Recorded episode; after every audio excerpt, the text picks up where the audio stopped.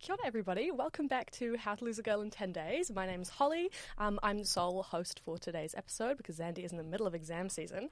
Um, but today we are very kindly joined by uh, Ollie Murphy, who is the president of the of Young ACT, which is the um, youth wing of the ACT Party um, in New Zealand. So you can give yourself a bit of an intro. Ollie. Thanks for having me. Well, yeah, I'm, I'm Ollie Murphy. I'm the president of of the Auckland Club as well as nation, national uh, organisation. Um, I got involved in politics sort of when I first started university, um, almost accidentally, actually. um, you know, just as as most most most people, um, just, you know, wandering through Clubs Expo, someone sort of catches you out and it's like, oh, you know. So I met Felix Pull, who was the pre- previous president of Young Act, and um, yeah, I sort of, sort of got more involved more involved since then, and yeah. Yeah, um, cool. What specifically drew you to the ACT Party? Why why ACT as opposed to you know other other different parties? How does it align with your values per se? Well, my parents were both um, you know like Labour Greens voters, and I, so at that point, I you know when I was growing up, I considered myself you know a good social democrat, and you know I guess I generally supported Labour Greens. Um, and then it was sort of towards the end of high school. I was, I was just wondering, you know, if some of my mates were talking about, you know, this ACT party, and I'd heard it before in usually negative ways. And so one day I sort of decided, end of high school, I was like, how bad are these? How bad are they really? And so I go on their website and I sort of find their policies. I sort of scrolling through on my phone, and I was like, oh, these are actually pretty good policies. um, and it's just, just from there, like specifically with charter schools, um, it, it, just sort of blew me away how uh, no one was really talking about it, um, especially up from in Whangarei, where I'm from. That's cool. So, um, it's kind of a quick fire. Obviously, you're not a um, like official representative, I suppose, of the ACT Party, or maybe you are. I'm not sure. I'm a I'm a I'm, gonna, I'm official representative of the Youth Wing. Um, of the Youth Wing. Okay, perfect. Which is an which is New Zealand's only um, independent youth wing. So we are legally independent from the ACT Party, as opposed to the other youth wings who are kind of controlled by the party. Um, this is kind of from the perspective of the youth wing, then, um, I guess. So, some quick fire questions so people can kind of get an idea of the kind of policy you support and the way that you kind of view issues. I've kind of got five quick fire questions. So, in five words or less, what do you think the most important issue affecting young people is today? Cost of living, 100%. Cost of living? Perfect. Okay, secondly, do you plan to increase mental health support for university students in New Zealand? 100%. Does Young Act support increasing funding to public transport? Um, yes and no. Yes and no. Uh, gotta, I mean, yes, just got to do it in the right way. okay. Um, four. Do you plan to revoke fees free for university students? Well, personally, we're not planning yes, on yes it. or but, no. um, yes or no. Come on. Um, yes. Yes. Okay. And five. What's your favorite musical musical artist? Ooh, I've got to, got to go with um, Talking Heads. Talking Heads. Good choice.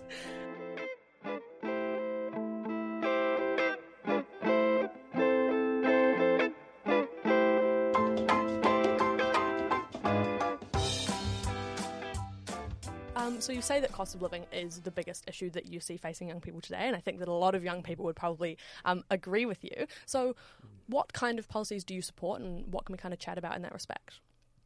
Well, first of all, cost of living is, is something that every every New Zealander is facing and having problems with.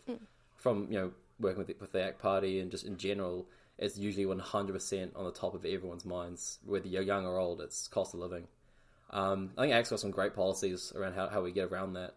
Um, primarily, it's about fixing our economy, getting us sort of get back into the workforce, growing our economy so we can actually, um, you know, improve people's savings, allow people to keep more of their money through tax cuts, and then you've got lots of other things around there about reducing regulation and um, and lots of other little little things in there. Yeah, I think we can probably have a bit of a chat about that. So, in terms of tax cuts, um, the issue that I think young people see with tax cuts is that we don't really get mu- much of a benefit, right? Under a progressive tax system, young people don't really pay as much tax um, comparatively. So, therefore, when you're cutting taxes, that pr- predominantly benefits people that already have a lot of money and are less likely to be struggling in the first place.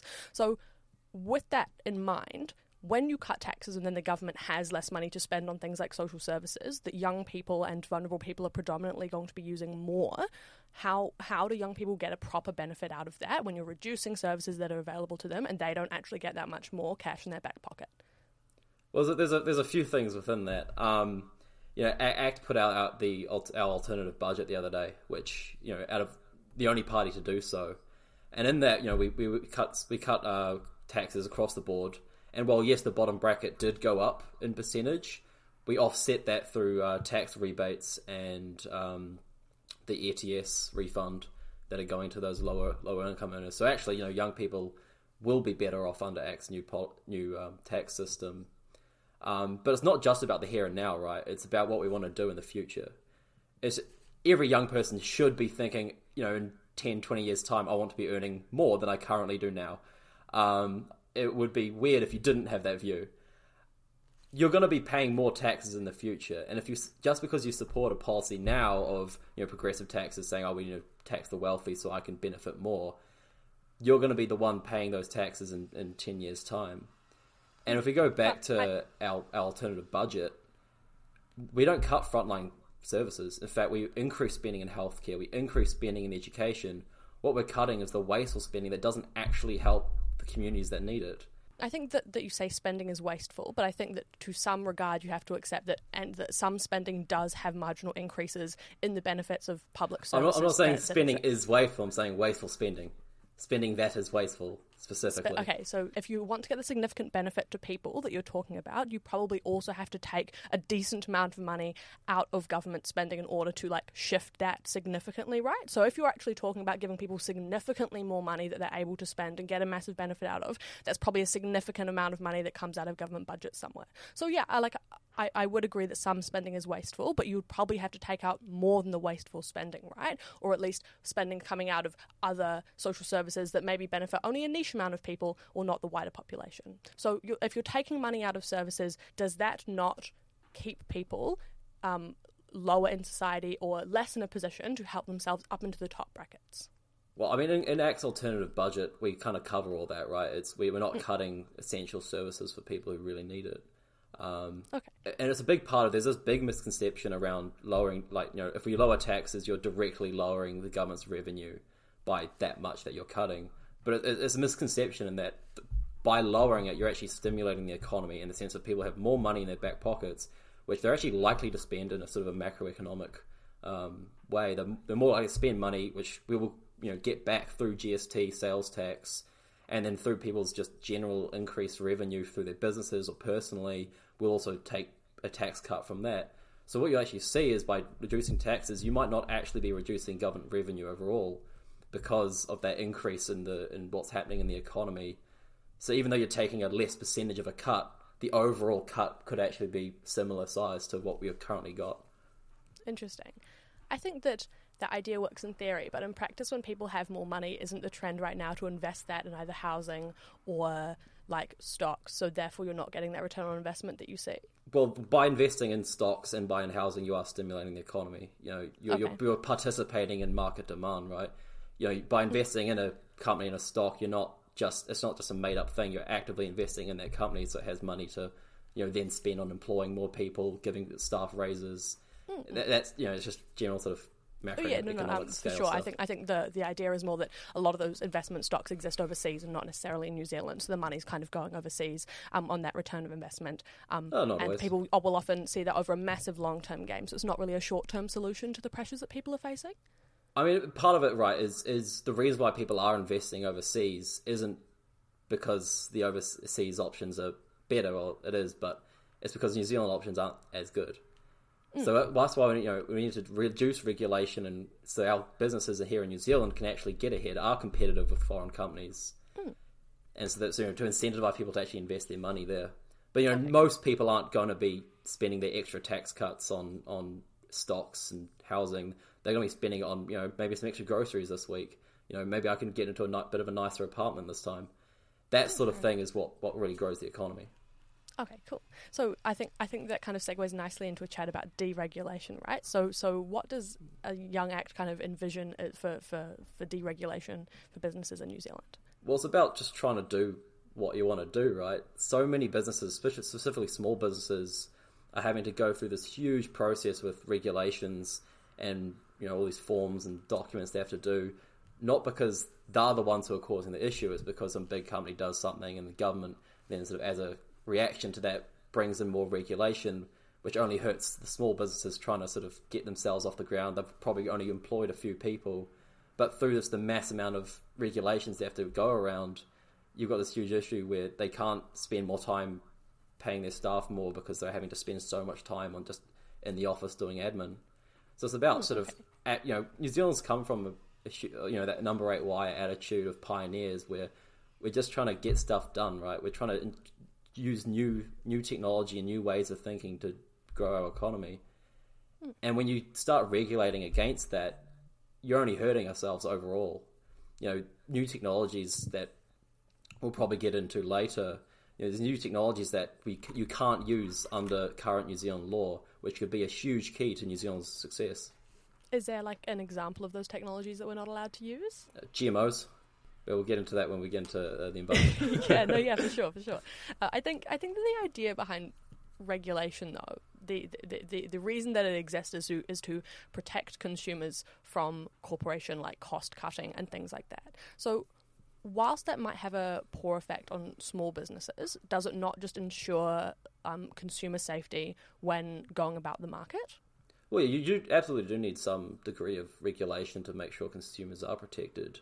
But the issue that we're having now is it's sort of gone overboard, right? You have you've got too much regulation to the point of you've gone past the point of protecting the consumer onto the point of you're bringing in politicians' personal ideologies into it. I think that in the idea of making New Zealand um, businesses more resilient in comparison to like other international like larger corporations and that kind of thing, like opening up competition into the market to make things cheaper, you know, kind of regarding cost of living down that way. Um, I I think I would just challenge the idea that more competition means that New Zealand businesses will rise to the challenge because isn't that a primary issue like right that we experience at the moment is international corporations have the ability to kind of access like a lot of goods way more cheaply than New Zealand businesses do. So if they were to come in, would they not just dominate our market? And that's probably bad because then the money that goes into those international companies then goes offshore, not back into New Zealand. Well, what what ACT Party was founded on was basically the idea that consumers come first. Mm. You know, if you're trying to struggle to pay rent, you're looking for some some savings in your groceries. You're not too concerned about whether you're going to a New Zealand owned business or you're going through a, a British owned business. The money that's actually going back to Britain isn't a huge amount. A lot of the money is actually tied up in paying workers and paying staff. Um, you know, the logistics services, which will be in New Zealand, New Zealand staff. So you know, a lot of that is actually coming. Which I'd say, I'd argue that the majority of it's coming actually going back into New Zealand, back into the economy, into its workers. Um, so you see this, this huge thing that's happened recently with the, the duopoly between New World and Countdown.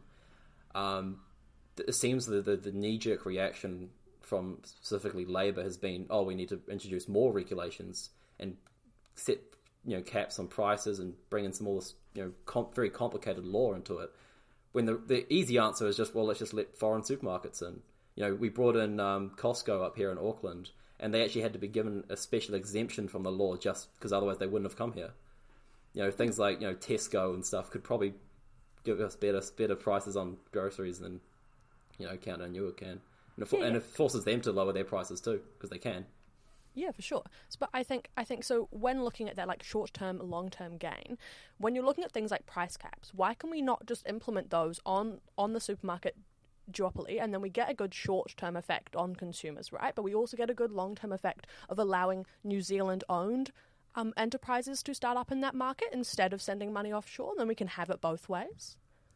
I mean, we tried doing price caps in the '80s, right? And it didn't really didn't go bad. Our, our, it was sort of on the tail end of our economy totally collapsing um, under Muldoon. Mm. I think it's it's a it's a dangerous road to go down into into your reaction to to issues being to increase government involvement. If the if the if the, the really easy solution is just to let more competition in to lower the prices because that's just how markets work. Um, and obviously, it sets precedents, right? Because it's easy to say, you know, this government is trying to do the right thing and bring in this this you know, regulation to help this, but long term, you know, you, you, it's hard to understand if, if a you know the next government or government you know 10 20 years down the line will use that same precedent to introduce you know more regulations that you might actually be against. Okay. If if regulation and therefore like efficiency of government is really key will bringing in a new ministry of regulation increase efficiency? I mean it's obviously it's a brand new policy that i still haven't got my uh, head around yet. But um, I think the the underlying reasoning is is there in the sense of you know we've had you know red and blue governments forever, um, and every time, especially national in the last you know few decades, has promised oh you know we're going to reduce, we're going to get rid of what Labor's done, we're going to deregulate and do this stuff. As soon as they get there, they're like oh this limo seat's pretty comfy. So they kick their legs up and they kind of do nothing. So what basically what we're try- we're intending with this with this uh, regulation policy is actually having someone who is their entire job to say, you know, we're going to go through every single regulation we have in New Zealand. And say, is this actually necessary to protect people?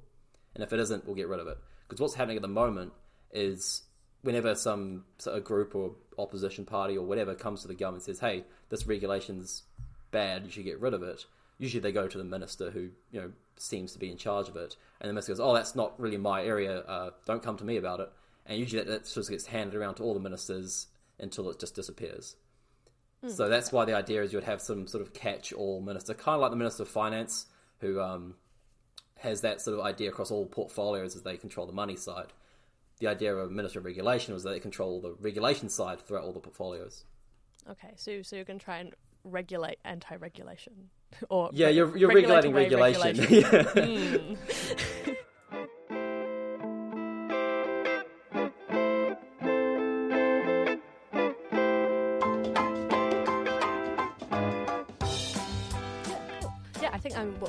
with that, kind of move on to um, other, you know, cost of living adjacent issue, which is housing, right? Mm. So, what kind of policies do Young Act see to, you know, kind of improve improve the housing market or things like that? Well, I think ACT's got a pretty good policy on this one. There's nothing we can add to it to make it any uh, better. Um, the the key driver is is supply, right? Because what we've got at the moment is we've got this huge RMA document, which is again just slowing things down. Hmm. A lot of the cases, it's it's a box ticking exercise that just costs time and money for not only for local government but for the developers as well. And then you've got this whole thing we had a few months uh, last year was um, this, the GIB board shortage, which hmm. basically totally halted all developments. And so we've taken a look at that. There's a few other cases in, in building that we've, we've seen this happen, uh, specifically timber as well.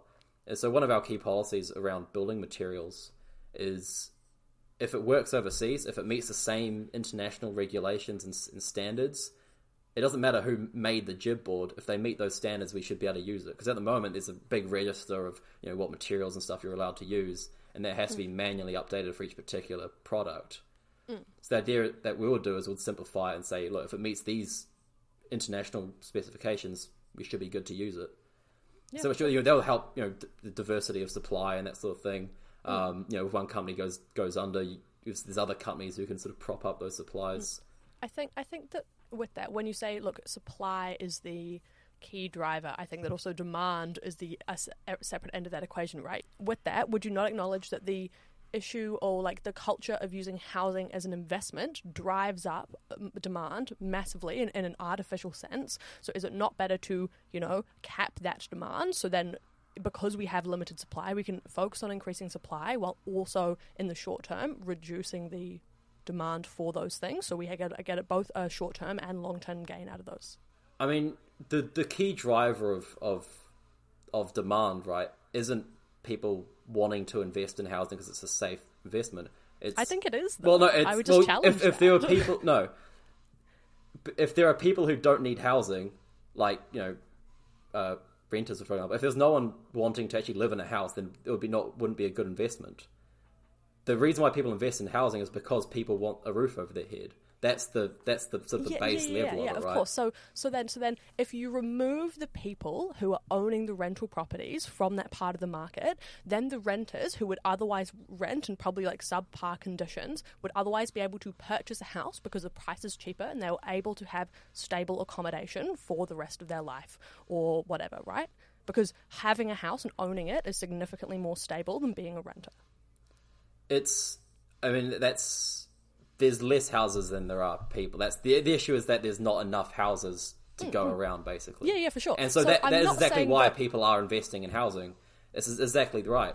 Then the issue isn't to sort of regulate say, hey, we're going to stop you from being able to invest in this. It's saying, hey, if you've got this money to spend, why don't you just go build build a house in a, in a you know in an undeveloped land?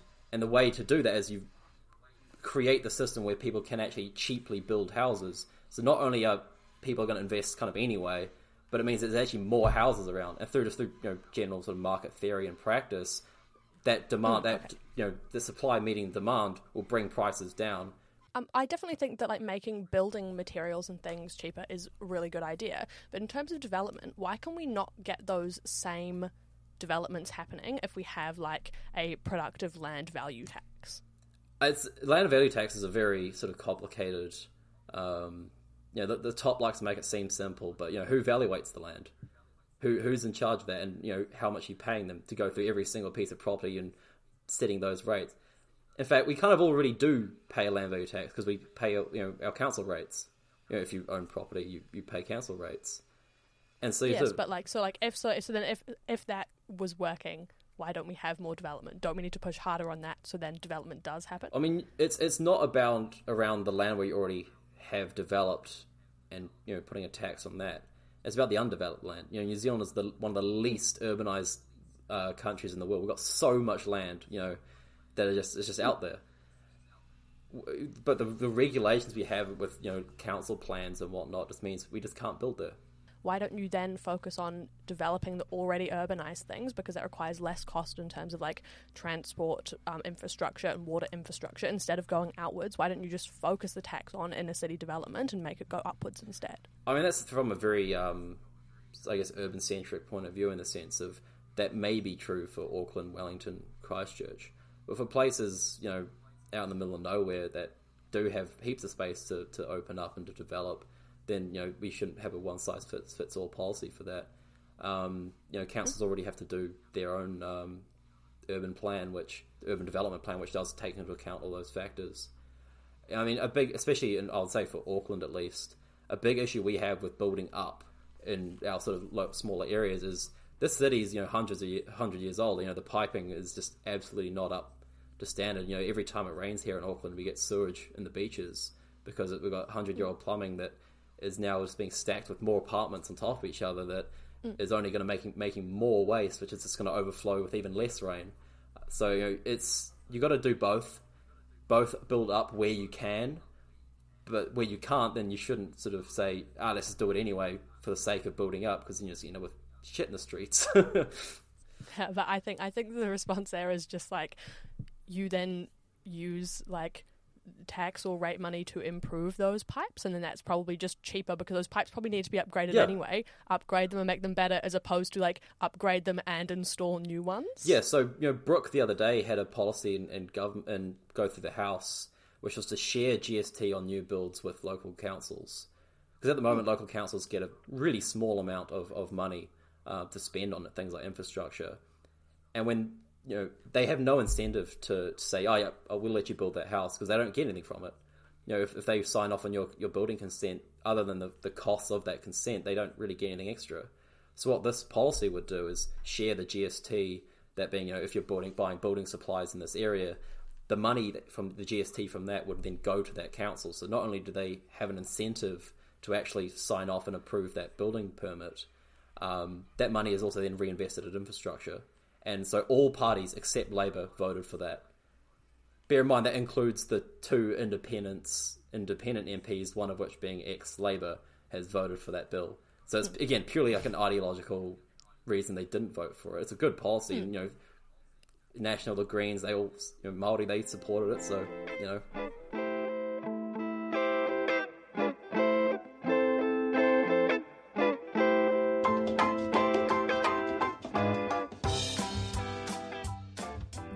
about um, education Yeah. today that seems to be um, a bit of a passion of yours so what kind of thoughts do you have about the current education system I mean, it's pretty shocking, really. Um, you know, teachers aren't being paid enough. The kids aren't learning enough. It, it's it's not sort of going in the right direction. And I think a lot of Kiwis agree with that. yeah no, um, for sure You know, when when ACT gone uh, gone to gov- uh, into Parliament in 2014, that was one of our key policies. Actually, sorry, 2008. Was that was one of our charter schools was one of our key policies. And what that meant was they were publicly funded, so you know any kid can go to them and get get a level of education, but they were privately run. And what that meant was that communities can run schools for that community, whether that's a local community or whether that's a general generalized thing like, like special um, areas.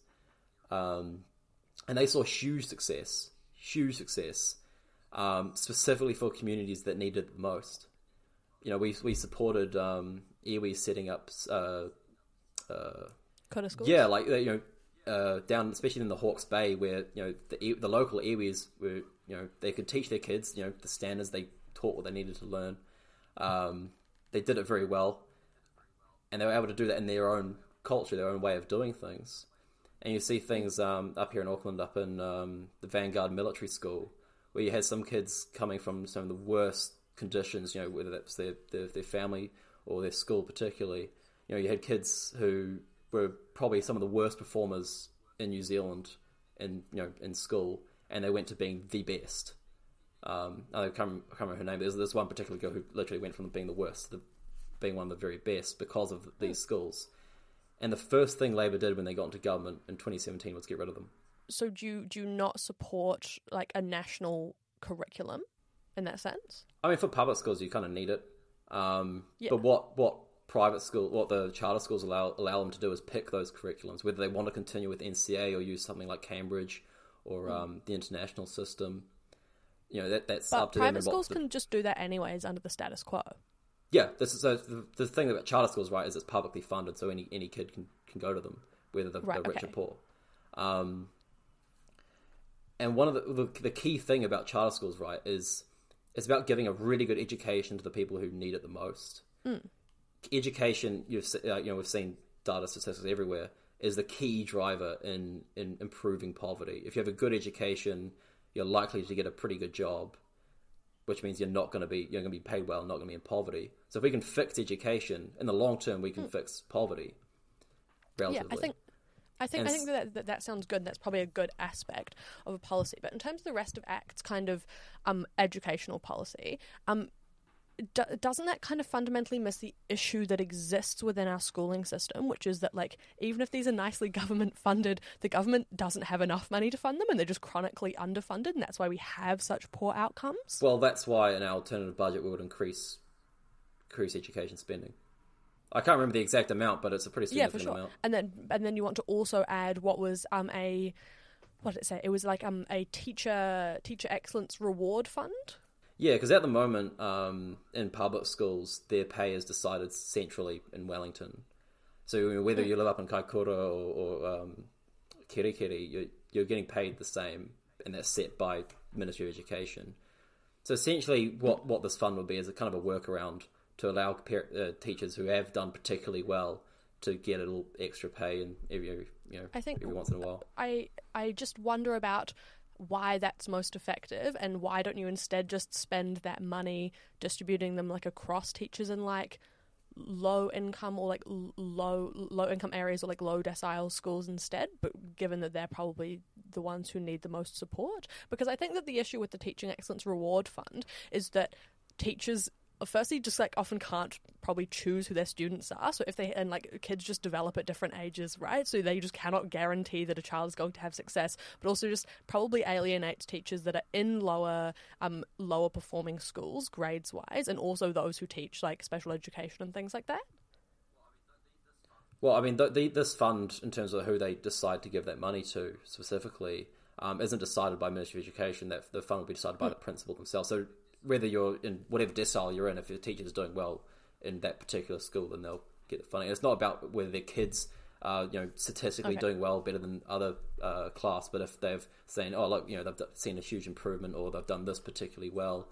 As again, it's, it's up to the principal themselves who know their school, who know their teachers, who know their, their students. You know, uh, you know, Minister Yeah, of for sure. Education won't know that. They don't know. so they uh, don't know again teachers. why don't you just spread that money over people who probably need it Because in the grand scheme of things, it's not a Mm-hmm. whole lot of money.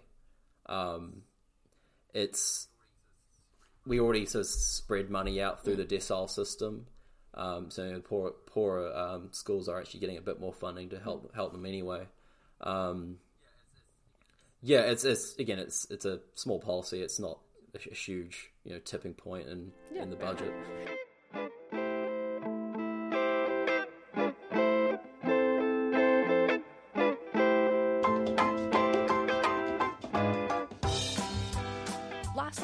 On environment, I think this is like a topic that interests a lot of young people specifically, um, and people are quite concerned about. Yeah, so. Um, what I think people have a conception that ACT does not, you know, prioritize um, environmental spending or cutting, um, cutting, cutting carbon usage and things like that. So, what would you kind of say about that, or what's your Young ACT stance on it? Yeah, I mean, in terms of priorities, it's what we've seen from you know polls and from basically you know when we're talking to people out in the streets stuff is, is environment is actually pretty lowly ranked in people's um, in, in, in all in the grand scheme of things, environment is like generally up there, but it's not usually the first thing. Usually, the first thing is cost of living, crime. Um, but obviously, environment's still incredibly important. It's, you know, the, you can't have a society without uh, the environment. Um, and you know, it's a global issue, right? It's a it's a it's, a it's an issue that we're all facing as a globe. And so, the, and so the question that is usually asked um, is, you know, how can we how can New Zealand reduce our emissions? But that's not the question we should be asking. It's how can we reduce the globe's emissions? Mm. And even though that seem they seem very very similar questions, the what the the um you know the, the actual policies that that because of that is is actually really different. It's it's it's quite different. ACT believes you know we need a, we need technology to lead the way in how we how we combat uh, emissions. You know, we, we shouldn't be self uh, self immolating ourselves just to just to reduce our emissions in terms of you know what we do, because ultimately that won't change the inevitable outcome of global emissions. What we need what we need to do is pioneer the technologies that will be able to be used overseas to actually have a real impact on, on emissions. And we, what we brushed on earlier was um, was um, GMOs. Yeah. And you know, it's, it's, good to see that nationals sort of just come round to, to supporting GMOs, but Young Act held, held that position for a long time. You know, we were massively in favour of GMOs you know, there's there's ryegrasses developed up here at Auckland University that um, you know reduce the methane emissions from the cows that eat them. Mm. But you can't use that in New Zealand; it's banned. And the party that's the most against it is the Green Party. Yet they're the party who are constantly saying, and they're rightfully so, agriculture is our biggest emitter. But they're actually refusing to give agriculture the tools to actually reduce their emissions, other than yeah. killing their cows the only solution long term and globally is through GMOs. You know, we've been doing GMOs basically all throughout human history, just a bit slower.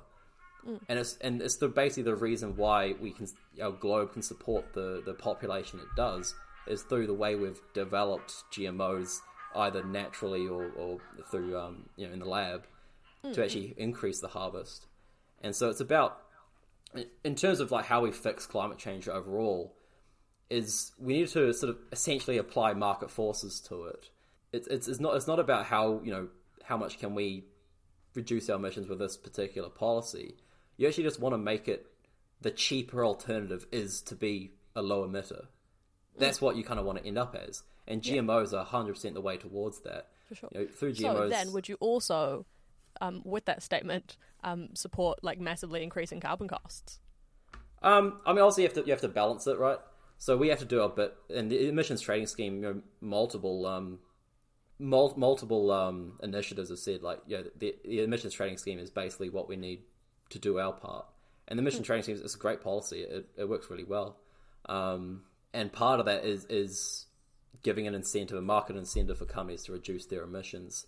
And it doesn't mean we should, you know, massively increase the carbon price so you know it happens faster because the reality is it kind of won't. It'll ruin our economy you know, if we keep it in, in, in, in lean with our top five trading partners, which is ACT policy, then it means we're doing our bit alongside our, our our economic neighbours. It's all very well to, to, put it at where our trading partners are at, but if we want to make a difference, firstly, I think just morally, shouldn't we be doing more if we can do more? But secondly, also, I think New Zealand's probably in quite a unique position to be able to become a world leader in these kinds of things. So if we just massively increase the costs of being carbon, um, of like emitting carbon, then and maybe like incentivize um, sustainable development, then we can create new technologies, like you're saying, like GMOs, and then be able to like sell those off and like massively increase our economy that way whilst also becoming like a global leader in sustainable development and also like outwardly appearing to do our part because even though New Zealand's a small part of like the world in an actual sense, our influence on the perception of sustainability and what it means to be clean and green and what to be a good country is is significantly larger than you know our place on the map. It, goes back to to what is the question. It, it's again, it's it's it's not how can New Zealand reduce our emissions. It's how we can reduce the world's emissions. Mm-mm. But but but if we're able to export a bunch of sustainable technologies, then we're able to reduce the globe's emissions, right? Yeah, that's what I'm, that's what I'm saying. Is but Yeah. we should, you know, and the, it's it's about the incentives. Massively Mm. increasing the carbon cost is not the right incentives because it means that, the, that those businesses won't have the money left over to invest in, in green technologies. What we're saying is, you know, have do our part with with the emissions trading scheme. Mm.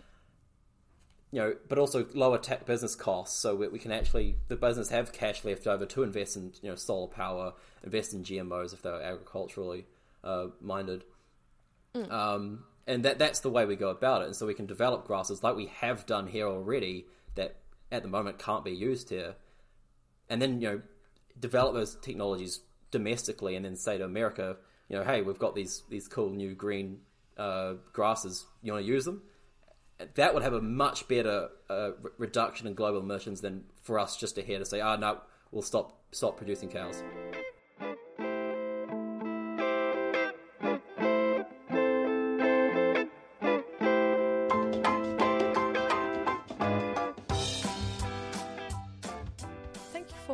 Great chat. I think that our time is probably running out, but um, if you have any final uh, remarks, any any last things you'd like to say, Yeah, I mean, lastly, um, you know, if you think this the, the direction of this country isn't going in the right way, if you're looking at Labour, National, and thinking, oh, they're, they're basically the same. If you're looking at the Greens and think, what's going on there? You know, they've had lots of infighting. They don't seem to have a very well well oiled machine, and their policies aren't great either. um, if you're looking at all that, going, well, I need an alternative, then I would really consider going on the ACT Party website, looking at the policies, and sort of having an open mind, because you know we're probably you know the way polls are going, we're probably going to be in the next government with National, and if you're if you're ready to consider giving your vote to ACT, you're ready you're ready to have a more liberal view in the next government because you know National's quite conservative, and so if it looks like National Act are going to be in the next government, I would consider giving your vote to Act, just even just to have that more of a liberal view in the next government. That's what I'll, I'd like to say to the end there. yeah, of course. Thank you so much for coming on, Ollie. It's been really good to talk. I massively appreciate it.